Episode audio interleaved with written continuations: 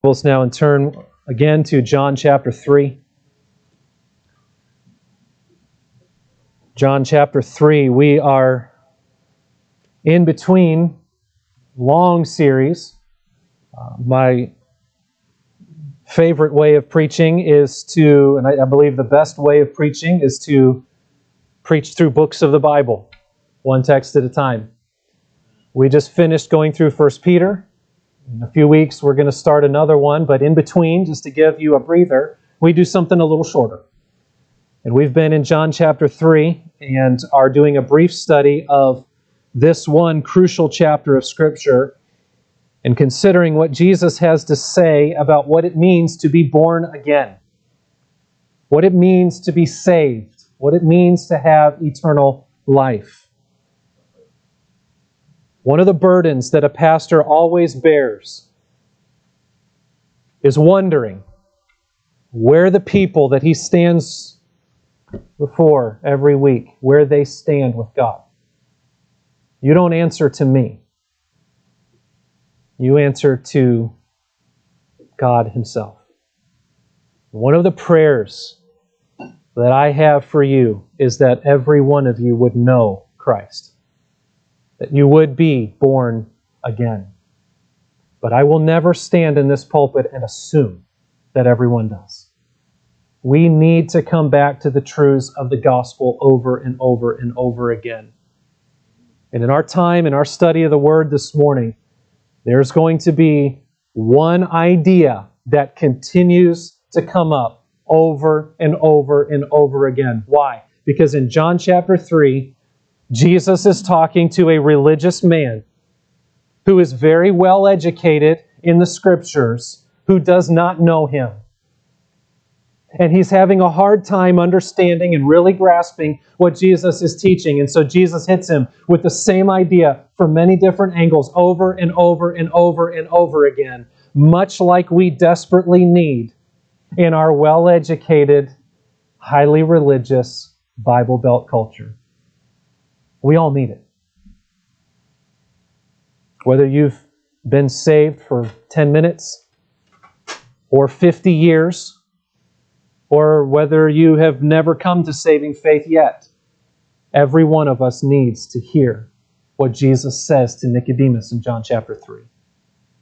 Last week we began by looking at verses 1 through 10. And for the sake of, re- of review, we're going to read that text uh, this morning as well. I want us to start reading like we did last week in chapter 2, verse 23. And I want us to read down through chapter 3, verse 21. So we're in John chapter 3, backing up a few verses to chapter 2, verse 23. If you'll follow along as I read. Now, when Jesus was in Jerusalem at the Passover feast, many believed in his name when they saw the signs that he was doing. But Jesus, on his part, did not entrust himself to them, because he knew all people and needed no one to bear witness about man, for he himself knew what was in man. Now there was a man of the Pharisees named Nicodemus, a ruler of the Jews. This man came to Jesus by night and said to him, Rabbi, we know that you are a teacher come from God, for no one can do these signs that you do unless God is with him. Jesus answered him, Truly, truly, I say to you, unless one is born again, he cannot see the kingdom of God. Nicodemus said to him, How can a man be born when he is old? Can he enter a second time into his mother's womb and be born? Jesus answered, Truly, truly, I say to you, unless one is born of water and the Spirit, he cannot enter the kingdom of God. That which is born of the flesh is flesh, and that which is born of the Spirit is spirit. Do not marvel that I said to you, You must be born again. The wind blows where it wishes, and you hear its sound, but you do not know where it comes from or where it goes. So it is with everyone who is born of the Spirit. Nicodemus said to him, How can these things be? Jesus answered him, Are you the teacher of Israel, and yet you do not understand these things? Truly, truly, I say to you, we speak of what we know and bear witness to what we have seen, but you do not receive our testimony. If I have told you earthly things and you do not believe, how can you believe if I tell you heavenly things? No one has ascended into heaven except he who descended from heaven, the Son of Man. And as Moses lifted up the serpent in the wilderness, so must the Son of Man be lifted up, that whoever believes in him may have eternal life. For God so loved the world that he gave his only Son, that whoever believes in him should not perish, but have eternal life. For God did not send his Son into the world to condemn the world, but in order that the world might be saved through him. Whoever believes in him is not condemned, but whoever does not believe is condemned already, because he has not believed in the name of the only Son of God. And this is the judgment. The light has come into the world, and people loved the darkness rather than the light, because their works were evil. For everyone who does wicked things hates the light and does not come to the light, lest his works should be exposed. But whoever does what is true comes to the light, so that it may be clearly seen that his works have been carried out in God. Last week in verses 1 through 10, we learned about the nature of salvation through the imagery of new birth the birth imagery shows us that salvation is not something that we achieve for ourselves. It's not something we can just decide to do, flip a switch, accomplish a few tasks on a list, and then voila, it's done. It is not something we can achieve through our own efforts, our own ingenuity, our own wisdom, or merits. This imagery teaches us that the new birth is a work of sovereign Grace, it is a work of God's power alone, from beginning to end. Man's performance has no effect whatsoever to broker peace with God or gain eternal life. And we saw last week, that's not a negative thing to say. That's actually a very good thing. Because if our salvation depended on ourselves, we wouldn't achieve it. And even if we could, we wouldn't keep it. Because we are all over the place. We are sinners. And so we learned in verses 1 through 10 that understanding the new birth and understanding the nature of salvation is vital, it is crucial in finding eternal life and assurance of our salvation. What it is that we put our confidence in for eternal life makes all the difference. And there is only one place where we can find solid assurance. And until we understand that salvation is an act of God, a supernatural, divine act in which our best characteristics and performances are useless, we cannot find true salvation because we haven't come to the end of ourselves yet. Salvation is to be found in the Lord Jesus Christ alone apart from any work we can do on our own. Only God can give it. But God gives it to those who are in Christ, to those who call on the name of Christ. So, if salvation is, an, is a work of God alone and He gives it to whomever He will according to His grace and mercy, does this mean we have no responsibility at all? Does this mean that we are to just sit back and, and wait for God to, to save us? That, that we ought to just kind of let go and not even worry about it? Does this absolve us as a church from any evangelistic effort in our community? Certainly not. To come to such a stance would be to misunderstand what Jesus teaches about salvation. But with all of us, as Jesus has to do here with Nicodemus, he first needs to correct our thinking about ourselves and about what salvation really is. Otherwise, we don't really know what we're seeking. And Jesus needs to break down our natural sinful worldviews, our natural sinful views of man centeredness and self sufficiency. Because is it not true that our natural bent is to believe the best about ourselves? I mean, I know I'm a sinner, but come on, I'm not all that bad. I mean, I'm a sinner, but man, good night. I'm not Trevor. Uh, you know, we, we compare ourselves among ourselves and we try to give ourselves the benefit of the doubt, right? We have a tendency to trust in our own efforts as if, yeah, I know salvation is all, all of God, but, but I still feel like I need to do this and this and this. We tend to think in characteristic American style that we can make ourselves into whatever we want to be simply by gritting our own teeth and by our own efforts. By nature, we do not want to hear that we are sinful. We do not want to hear that we are rebellious people against God Almighty and that because of that we are hopeless and we are, without even trying for it, destined for eternal judgment. We don't want to hear that. We don't want to accept that. And so, the basis for our sin and our lost condition, our separation from God, is the same now as it has been from the very beginning. Going all the way back to Genesis 3, we find that the, the, the heart of the problem is man's pride and self sufficiency and determination to live independently of God. And until we come to the end of that, we do not truly believe the gospel of Jesus Christ. And this tends to carry over into our thinking of salvation. We tend to think that we can be right with God if and when we want to, and that we can achieve it by our own efforts, in our own way, and on our own terms. And so, a key point of Jesus' conversation with Nicodemus in verses 1 to 10 is to teach the total depravity of man, his utter inability to seek after God or to save himself. He's revealing that by nature, the best of us are sinners and are lost. We are spiritually dead. We're not just hurt, we're not just sick, we are dead in our trespasses and sins. And so only a radical transformation will do.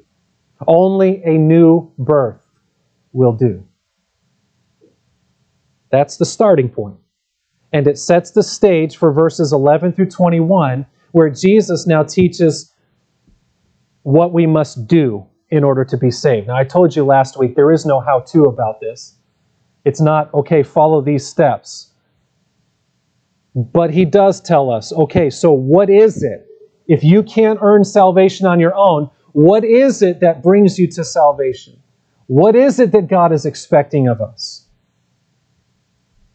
So, this text, verses 11 through 21 this morning, this text is a continuation of this midnight conversation that Jesus has with Nicodemus. But at this point, Nicodemus sort of fades into the background, and Jesus goes into a monologue, if you will, about the nature of true saving faith in the light of what he has just said.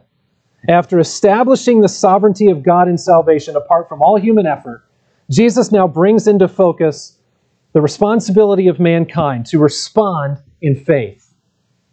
And he teaches that in three stages or three logical phases, and that's what I want us to see this morning. He begins by highlighting man's natural unbelief. Then he highlights God's call to faith. And then he brings it to man's necessary response. And so, first of all, I want us to notice that Jesus speaks in verses 11 and 12 about man's natural unbelief. We saw that in, in verses 9 and 10. Nicodemus doesn't understand what Jesus was telling him about the nature of salvation. Now, Nicodemus is an Old Testament scholar. Remember that. He's an expert in the Old Testament. He is the prominent teacher in Israel. But this idea that he needed to be born again by God's grace and not by his own efforts simply isn't computing. It goes against the tradition of the Israelite religious leaders. This is a revolutionary thought. It is counterintuitive to what he has been taught. It is countercultural to him, as it is to many today. Nicodemus was unable to understand the basic, simple concept of new birth because he could not understand his own sinfulness and his own inability. So Jesus rebukes him in verse 10 for his lack of understanding. But then, in his grace and in his mercy and in his incredible patience, he goes on and he continues to teach him to help him understand what he's getting at. So in verses 11 and 12, he says, Truly, truly, I say to you, we speak of what we know and bear witness to what we have seen. But you do not receive our testimony. If I have told you earthly things and you do not believe, how can you believe if I tell you heavenly things? Again, we have that phrase, truly, truly, I say to you. It highlights the importance and the, the central truth of what Jesus is saying here, the gravity of what he is saying. To understand salvation, to understand eternal life and eternal security and being right with God, we have to get what he is saying right here. And he says, We speak of what we know and bear witness to what we have seen. Why does he say we? Is that the royal we? I don't think Jesus ever walked around using the royal we. When he says we, he means more than one. Why? Well, I think right here he's probably referring not just to himself, but to whatever his disciples have been teaching to this point, possibly even to the teaching of John the Baptist before him. We have proclaimed this new birth. We have proclaimed this salvation through the Messiah. And he says they speak and bear witness of what they know and what they have seen. He's referring to authority and experience here. Now, understand, I'm not saying that experience on its own is inherently authoritative, as if, well, I saw it, so it has to be true. That's not what he's saying here. He's talking about authority and true objective experience. You see, Nicodemus was a teacher who had authority, but his, his authority was invested in him by earthly means. Jesus speaks with heavenly authority. Remember what we read in Mark chapter 1? The amazement. Here's a man among us who speaks and teaches with authority, unlike all these other religious leaders. He speaks with a heavenly authority given by his Father and revealed in his Word. And in addition to that, his followers also spoke with a certain authority because they had experienced the new birth. They had walked with Jesus, they had heard his teaching, they experienced the new birth for themselves. So, in contrast to Nicodemus, who should have understood salvation from the Old Testament, Jesus' followers truly did understand it, and that is what they were proclaiming. That is what was causing such a stir among the, the Israelites. And then Jesus says, But you don't receive our testimony. And again, that word you is plural. Not just you, Nicodemus, but you and all of the religious teachers and all of the nation of Israel are not receiving this testimony. The problem that you have, Nicodemus, is not that you lack information. It's not that the truth is unavailable or unclear. Your problem is that you don't receive what's been revealed to you. They didn't accept it, they didn't want to believe it. This is the heart of man's problem, then and now. It's not that we lack the right information. We have the Word of God available to us. It's that we are rebels at heart. Ephesians chapter 2, verses 1 through 3 say, says that, that without Christ we are dead in sin. We are natural born rebels who hate God and want nothing to do with Him. We are unbelievers by nature. Romans 1 reinforces that, teaching that all who are without Christ are not wandering around just wondering, oh, I want to be saved, but what should I do? No, they're wandering around suppressing the truth that has been revealed to them. Because they are unbelievers. The bottom line is that the natural man does not want to be accountable to a holy God or to submit to him. Why? Because in our sinful nature, we love ourselves. We love our sin. We do not want to be exposed to God's holiness. And get this, we don't even want to be exposed to His salvation apart from the working of the Holy Spirit in our lives. Now, moving on to verse 12, Jesus continues to rebuke him and to expose man's unbelief. He says, If I have told you earthly things and you do not believe, how can you believe if I tell you heavenly things? These earthly things he's referring to here are the truths of the new birth.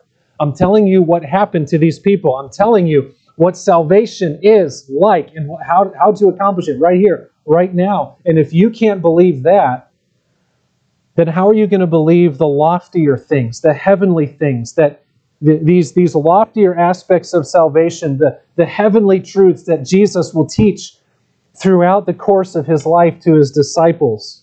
Things like the relationship of the Son to the Father, or the nature of God's kingdom, or how his redemptive plan is, is working throughout all history, and so on. It's like Jesus is telling Nicodemus here, I can only I, I cannot go any further with you until you understand the basic truth of God's sovereignty and your own sin. And that's where this begins for everybody. I get questions about uh, angels and different trivial aspects of Scripture details from people. And I want to cry out to them listen, this stuff means nothing to you until you come to the end of yourself and realize you need to be saved. Jesus said in Matthew chapter 5, verse 3, at the very beginning of his Sermon on the Mount, Blessed are the poor in spirit. That's what this is talking about. Blessed are those who have come to the end of themselves, who recognize their utter helplessness before God and cry out to Him for mercy. Those people are blessed. Those people are richly blessed. Why? Because they can see the salvation that God gives through Christ by grace alone. For theirs is the kingdom of heaven. And so for Nicodemus and for all of us today, this is what we need to understand about ourselves that we are poor in spirit. Be done with this thought that we are all basically good people who've just tripped up in a few ways. We are lost. We are hopeless. We are, Scripture says, rebels against God and destined for eternal judgment without Christ. We are not okay. And yet, our tendency is to be self sufficient, to be self confident, self focused, and determined to take care of ourselves on our own. Right? We may be interested in Jesus as a companion or as a help or, as the license plate says, a co pilot. But we're not interested in submitting to Him. We're not interested in acknowledging our guilt and our helplessness. We are not interested in submitting to His Lordship and His sovereignty and handing over everything to Him. Such is the state, no matter how religious we are, such is the state of every person by nature, by default, unbelievers, and condemned by the Creator of heaven and earth. Friends, if you are not in Christ this morning, that is where you stand. And I don't say that because I hate you. I don't say that to be harsh. I say that because you need to realize the plight that you are in you need to realize the danger that you are in. And it is incredibly bad news. And if that is the end of the story, we are hopeless. Because if John 3, verses 1 through 12 are true, and if Jesus is who he says he is, then it is not a comforting thought to think of what will happen to us when we stand before God. But this is not the end of the story. This is only the bad news that makes the good news so great. This is only the black backdrop that makes the diamond pop. And we thank God for His grace and mercy. Mankind by nature is lost in sin alienated from God, condemned to eternal punishment. But God is merciful and gracious. And through Christ, God has made it possible to escape eternal punishment, to be reconciled to Himself, and to receive eternal life. And that leads us to our second phase of Jesus teaching here. Not just man's unbelief, but God's call to faith. We see that in verses 13 through 17. Verse 13 says, No one has ascended into heaven except he who descended from heaven, the Son of Man. That verse might seem to be a little off topic at first. What's he talking about? Who ascended and descended? And The one who ascended is the one who descended. And What's he getting at there? This is reinforcing the truth of man's inability and Jesus' authority to say what he is saying. No one has ascended into heaven. What's he saying? No one has seen God. No one's been there. You haven't been there. You haven't talked with God directly about how salvation works. You weren't there to work out the plan, but there is one who has been there. You don't know how to get into heaven to find out how salvation is supposed to work, but there is one who has been there. He is the one who descended from heaven, namely the Son of Man. Who is that? It's the one who's speaking right here Jesus. In John chapter 1, we read that Jesus is the revelation of God to man. That he is the one who came and dwelt among us. And we have seen his glory. Glory is of the only Son from the Father, full of grace and truth. Man cannot go into heaven to find out who God is and how to be reconciled to him. But there is one who has come from heaven to reveal that truth to man. Salvation is not a matter of human discovery, it is about divine revelation.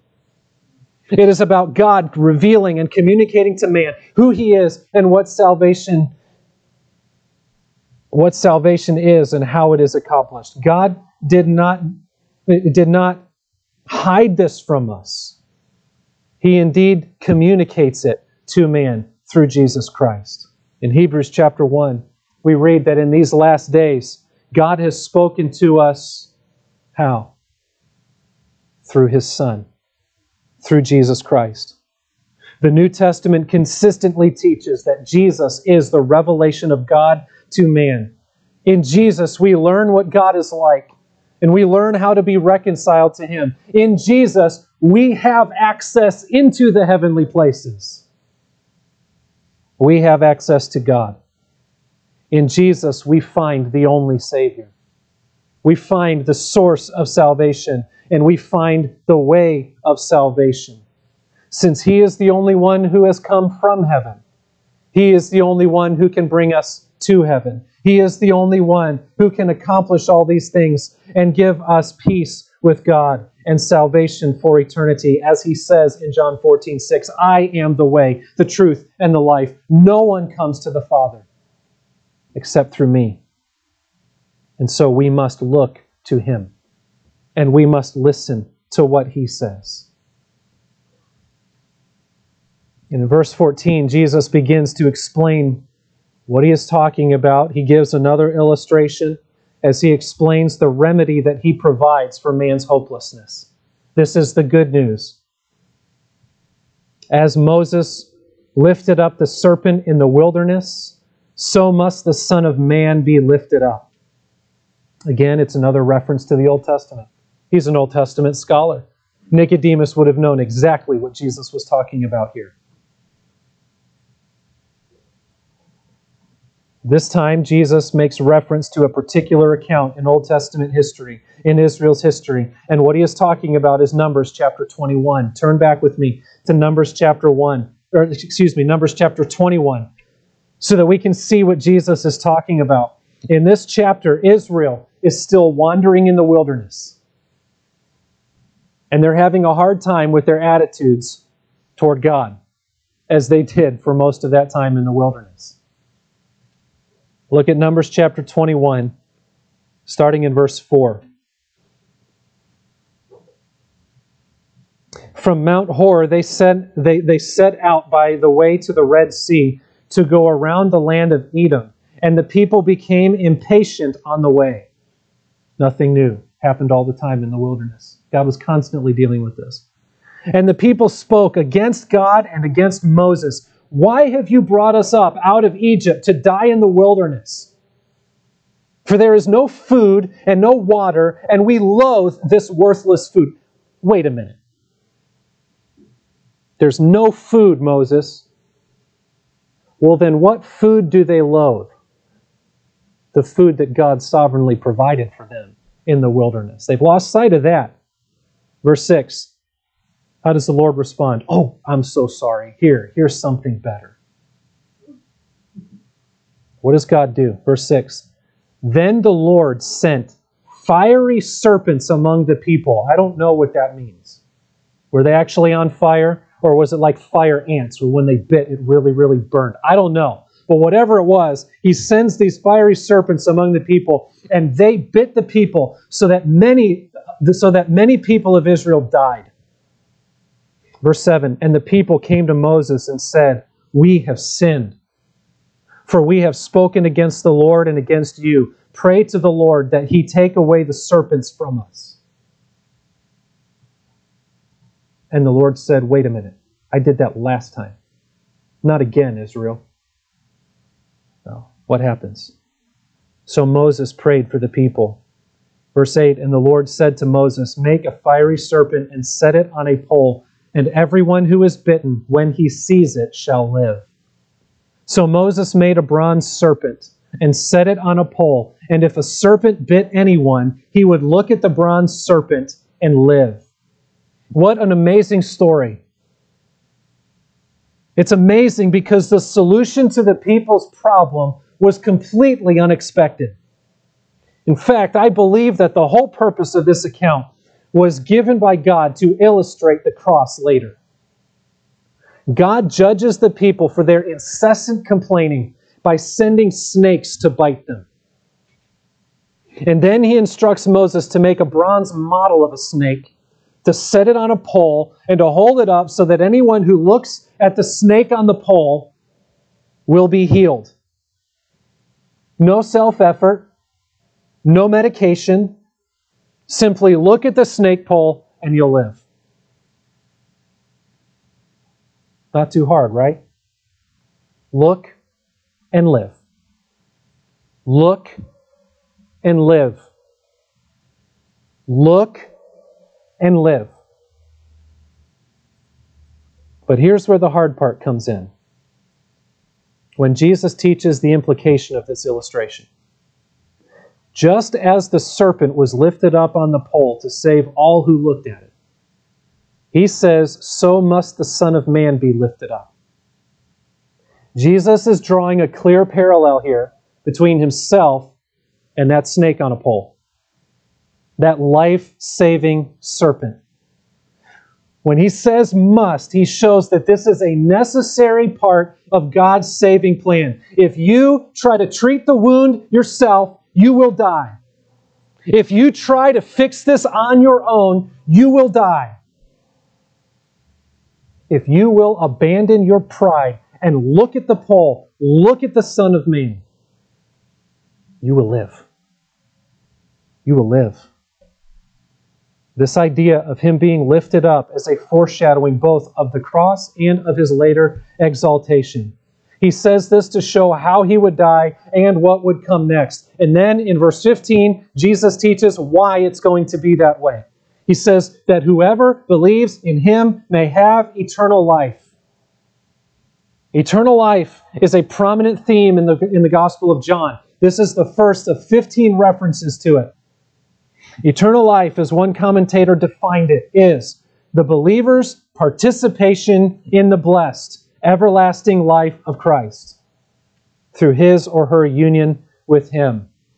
And Jesus put it this way in John 17 13 This is eternal life, that they know you, the only true God, and Jesus Christ, whom you have sent. And this eternal life is not just long life, it is a life of the highest quality in the presence of God. It is peace with God and union with God. It is being reconciled to God and living according to God's design and God's creation for all of eternity. Those who follow Christ get a taste of this eternal life right here and right now. And one day it will be fully realized when Christ returns and we see him face to face. And this promise of eternal life belongs to whoever believes in him. You see that? It doesn't belong to whoever figures it out on their own. It doesn't belong to whoever cleans themselves up appropriately enough. It doesn't matter. It doesn't belong to those who think they can fix themselves. It belongs to whoever looks and lives. Look and live, Jesus says. This belongs to whoever looks to Christ in poverty of spirit, who acknowledges his own sinfulness and helplessness, who renounces all self sufficiency and self effort, and who cries out to God for mercy through Christ alone. You see, salvation is not just a bunch of mental facts. It's not just acknowledging certain things to be true. This is a change of heart. It is a humble submission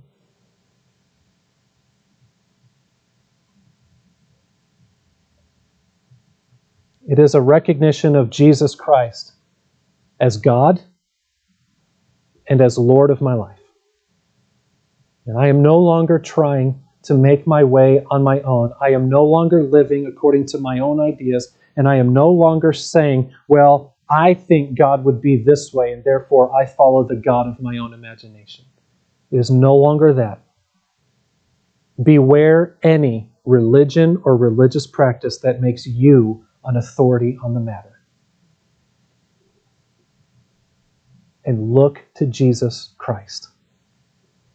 So in verse 13, Jesus announces that he alone has firsthand knowledge of heavenly things, and he is giving God's perspective on the nature and way of salvation. Then in verses 14 and 15, he declares that the nature and way of salvation centers on him alone, and that all who will be saved will be saved only in him and nothing else.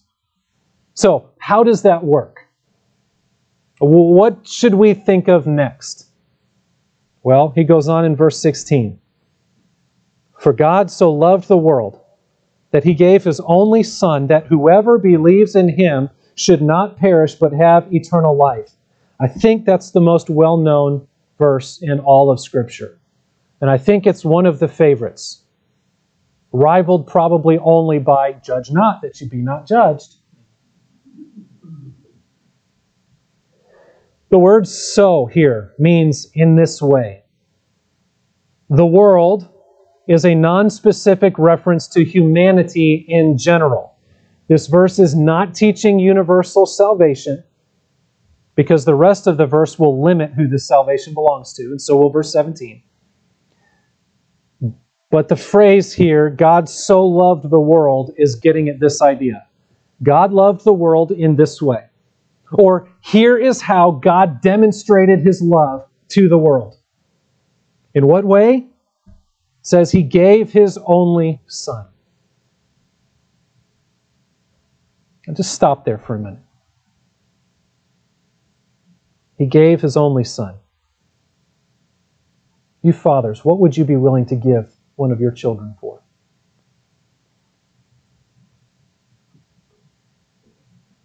No human words can adequately describe the magnitude of what Jesus just said right here.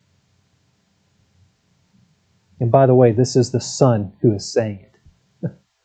My Father gave me up. My Father gave me. That's what he says. It is simply impossible to put in the, into words the greatness of this gift that God has given to the world. The apostle Paul in 2 Corinthians 9 simply calls it indescribable.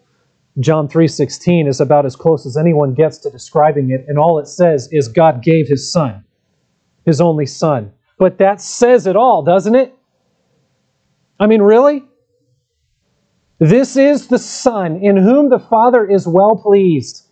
This is the one with whom the Father has had eternal fellowship. This is the one who is the exalted focus of heaven. This is the one who is the, the prophesied champion of heaven throughout all ages, sending his one and only Son to die on behalf of sinful, rebellious men, is the greatest manifestation of God's love he can ever give. Romans 5 8. God demonstrated his love for us in that while we were still sinners, Christ died for us. You dare try to find out a love that is greater than that? A greater gift than that? What more could God give? And to think He gave it for us. He gave His Son for completely unworthy people. He gave His only Son so that whoever believes in Him should not perish but have eternal life. This gift of salvation is available to whoever believes. To all who believe that Jesus is the Son of God. To all who come to Him on His terms, repenting of their sin and their rebellion against God, renouncing their self effort towards salvation, falling into His loving and merciful hands alone. Again, to all who look and live. To all who look, they will live. Jesus promises in no uncertain terms in John chapter 6, verse 37, that the one who comes to him in this way, he will certainly not cast out. Anyone who comes will live. That word perish essentially means to cast out. It means to receive God's eternal judgment that is designed for all who are not reconciled to Him through Christ. See, the reality is there is a judgment coming. There is a day of accountability, a day of reckoning that will come when Christ returns, and all who are not found under the blood of Jesus Christ will perish, will be cast out forever. But those who believe in Christ will not be cast out. They will not perish. They will never perish. They cannot lose their salvation because they have been given eternal life not by their own efforts, but by God Himself through His perfect Son. And Jesus says in John 10, verses 27 through 29, My sheep hear my voice, and I know them, and they follow me. I give them eternal life, and they will never perish, and no one will snatch them out of my hand. My Father, who has given them to me, is greater than all, and no one is able to snatch them out of the Father's hand. True believers will be preserved by God, by His strength alone, and they will never perish. This is the provision and promise that God gives regarding salvation. He sent His only Son, Jesus Christ, to be lifted up on the cross to die, so that whoever looks to Him in faith for salvation, who renounces their trust in self, will not perish under God's judgment on sin, but will be given eternal life in perfect, reconciled relationship with God Himself. Now, in verse 17, Jesus says, For God did not send his Son into the world to condemn the world. There were certain aspects of judgment that we see in Jesus' earthly ministry, like cleansing the temple, or casting out demons, or rebuking religious hypocrites. But judgment was not the main purpose of his earthly life. Judgment was the consequence of rejecting him. And that judgment will be brought into a consummation at his second coming when he will fully and finally eradicate sin. But the rest of the verse tells us very plainly what his purpose really was in order that the world might be saved through him. Now, we know that not all people are going to be saved. We see that in Scripture. So we know this verse is not teaching a universal salvation as if we're all just going to end up saved in the end. That's, that's not what Jesus is saying here. But what he is saying reinforces what he has already taught that if anyone in the world is going to be saved, it is going to be through him alone. That's what he is saying. And it's also important to note here that the world is a reference not just to the Jews, but to all the nations. This would have also been a shock to the system for Nicodemus. But as a scholar of the Old Testament, he should have known it already because it's all over the Old Testament. The salvation of the nations has been God's plan from the very beginning. He said it to Abraham in the Abrahamic covenant when he said that in him and in his descendants, all the nations of the earth are going to be blessed. And so God's gracious offer of salvation is given to all who believe, regardless of what nation you come from, regardless of what background you have, what, regardless of your socioeconomic status or your gender or your personality or your family.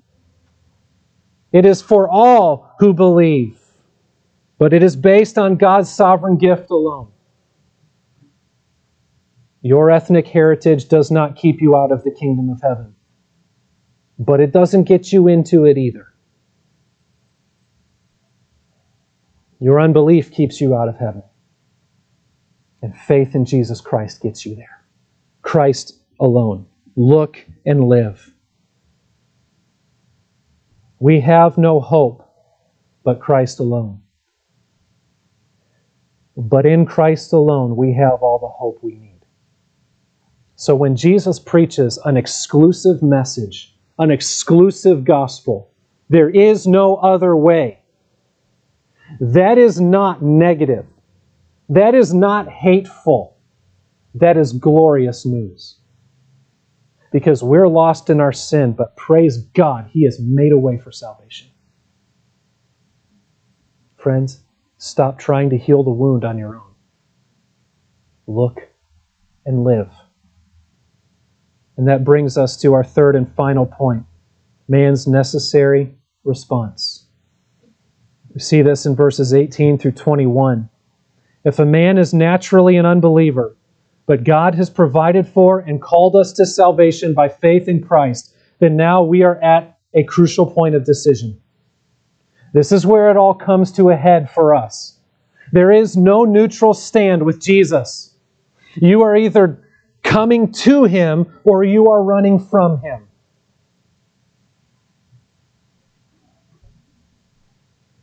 Are we going to believe or are we going to reject his call?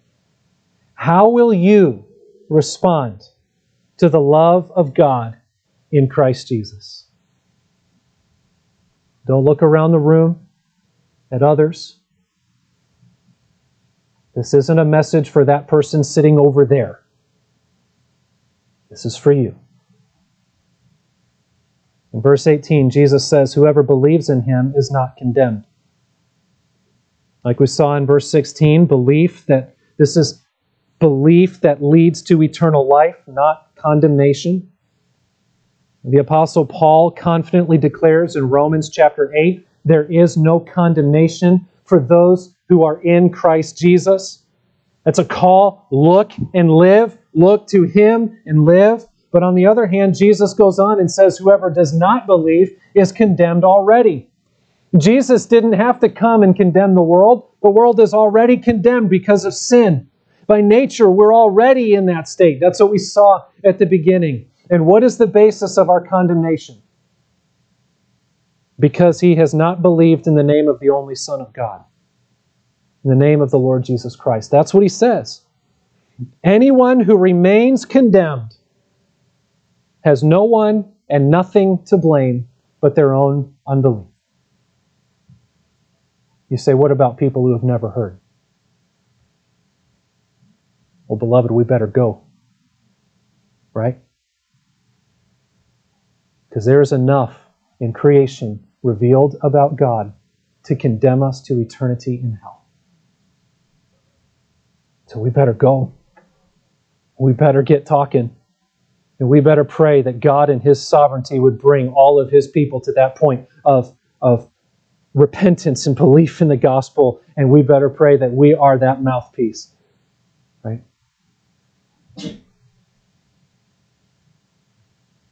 Many will offer excuses for not believing. Well, they're hypocrites in the church, so I can't believe in God. Well, I've been through too much trauma. Or that person was too mean to me. Or I'm I, I, can I can do this on my or whatever it is. Many excuses, but the bottom line is this: people do not believe simply because they do not want to submit to God. That is the natural man. That is what we need to repent of. Verses 19 and 20 tell us why. This is the judgment, or this is what has happened to them. The light has come into the world, and people loved the darkness rather than the light because their works were, were evil. By nature, we have a distaste for the light of God, the light of Christ, because we love our evil works. And then in verse 20, everyone who does wicked things hates the light and does not come to the light, lest his works should be exposed. By nature, we don't just not have a taste for the light, we actually hate it because of our sinful nature. And so, as the Apostle Paul writes in Romans 3 no one seeks after God. There's none who are righteous. But on the contrary, to all who did believe, we read in John 1, he gave the right to become children of God. On the contrary, in verse 21, whoever does what is true comes to the light, so that it may be clearly seen that his works have been carried out in God. Those who believe in Christ welcome the light. Those who have been brought to faith want the light of Christ and it exposes us in our sin, yes, and that hurts. We don't like that. It's not comfortable, but it also brings us to the knowledge of salvation and eternal life.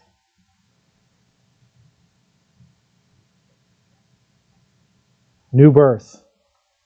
This new life, this eternal life belongs to all who believe in Christ, who follow him as Lord.